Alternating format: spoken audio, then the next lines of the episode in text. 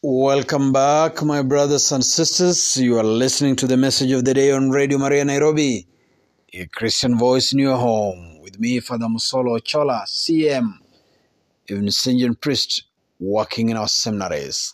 In the first part, we're talking about how it takes only a single person to change the world, how it takes a single person to bring light where there is darkness how it takes a single person to intercede on behalf of Sodom and Gomorrah, enormous cities of sin. But it only took the holiness and the courage of Abraham to stand before the Almighty and bargain with him and say, Supposing God you find you found only 10 people in that city, will you destroy this city? And God relented. It takes a single person. We know that. We have heard that. In this second part, we want to continue the same thinking. It takes a single person to bring out righteousness, we said in the first part. You know, we live in a world where we very often forget even the basics, basic things.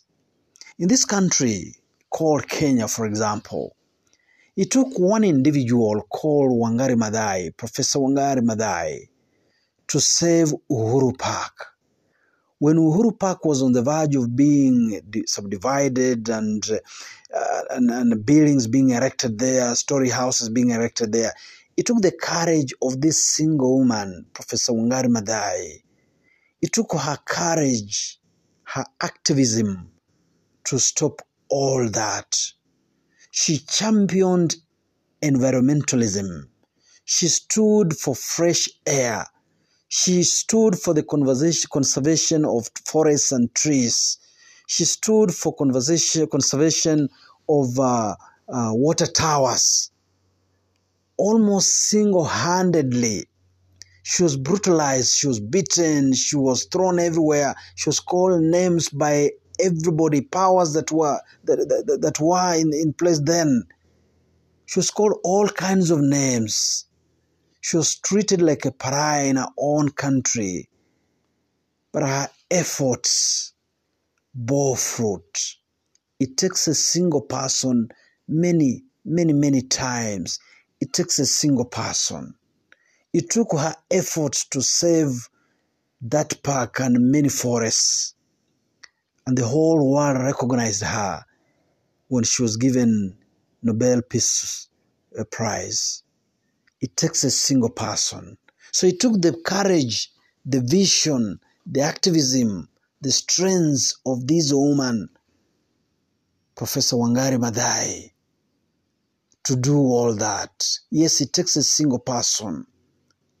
Remember, during 1992 or thereabout, it took the courage of the then Bishop of Nakuru, Ndingi Mwana Anzeki, Raphael Ndingi Mwananzeki. It took his courage, his tenacity. It was only his voice, his lone voice, that was speaking on behalf of the victims of clashes in Olenguruone and all those surrounding areas. It takes a single person to save others. It took the voice of Raphael Ndingi Mwananzeki to protect and save the victims of tribal clashes then or political clashes you call them of Nakuru and the environs. Takes a single person many many times. Takes a single person. In the scriptures during the feast at Cana I'm sure many people had seen that this couple is running out of wine. But it took the voice of our mother Mary to intercede on behalf of this couple to tell Jesus, her son, they have no wine. He took the courage of this woman to tell the servants, do as he tells you, do whatever he tells you, do whatever Jesus tells you. Many, many times it takes the voice, the strength, the tenacity, the courage of a single person to intercede in some difficult situations like at the Feast of Cana. It took the courage of this woman, Our Lady, interceding in this situation, saying, These people are in trouble. They have no wine. It takes a person, a single person to do that. It takes a single person many, many times to do that. Hopefully, in our own times, it will take, as we said in the first part, your courage to stand up in this electioneering period and say, no, voting or election does not mean war. It doesn't mean the end of a country. It just, mean, it just means the beginning of a new crop of leaders. But the country is bigger than all of us together. Hopefully, each one of us can be that voice to stand up and say, no, we don't need to kill each other because of a vote, because of election. We have a life to live after elections. We have a country to protect and grow after elections. It hopefully it can take your voice, my voice, to stand up and say, yes, since we are living in a country of close to 50 million people, we need every voice. Every voice must be listened to even those who are different from us, even those who have different opinions from us, must be listened to. We don't need to kill them. We don't need to shout them down. We don't need to heckle them. Give them time to explain themselves. We need such voices. Hopefully, your voice, my voice, can be that lone voice that stands up and say, "This is no, this is wrong, and this is right." Hopefully, in this electioneering period, your voice, my voice, can be that lone voice that says bribery is not okay.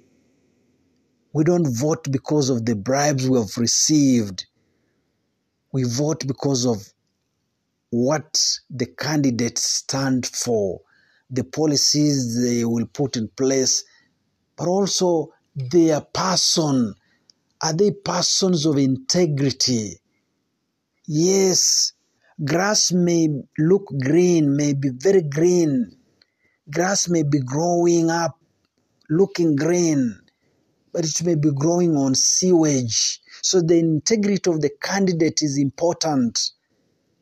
Just because it's green doesn't mean the underground is not a sewage. It may be a sewage. Yes, some candidates are very good orators, they speak beautiful languages, they make us laugh, they make us clap, they give us beautiful sayings here and there. They speak nice things we want to hear. But the intentions of those candidates may not be as pure as their words may sound. So, it may take a lone voice, your voice, my voice, to stand up and say, no, no, let us inter- uh, interrogate this candidate once more. Let's listen to him once more. Let's look at him again. He's not what he says he is. It takes an individual to save the world. Though he was in the form of God, Jesus did not cling to it. He became man and died for us. We read in Philippians chapter 2, he died for us, dying a death that was meant for slaves to save us. So the one man, God man, saved the whole of the whole of the whole world, the whole humanity was saved by a single man, the God man. It takes an individual to bring salvation. May it take you, the individual, me, the individual, to bring righteousness where there is no righteousness. Loving Father, we thank you for the gift of each one of us. May each one of us be Abraham in our families, interceding for our brothers and sisters. May each one of us be Abraham in our communities, in our country, interceding and praying for those who have no voice, for those who are addicted, for those who are captured by sin. May you continue to listen to us as you listen to Abraham. And may you bless us and bless our brothers and sisters today as you always do. In the name of the Father, and of the Son, and of the Holy Spirit. Amen. You have been listening to the message of the day on Radio Maria Nairobi, a Christian voice in your home with me, Father Msolo Chola CM. even St. John priests working in our seminaries. God bless.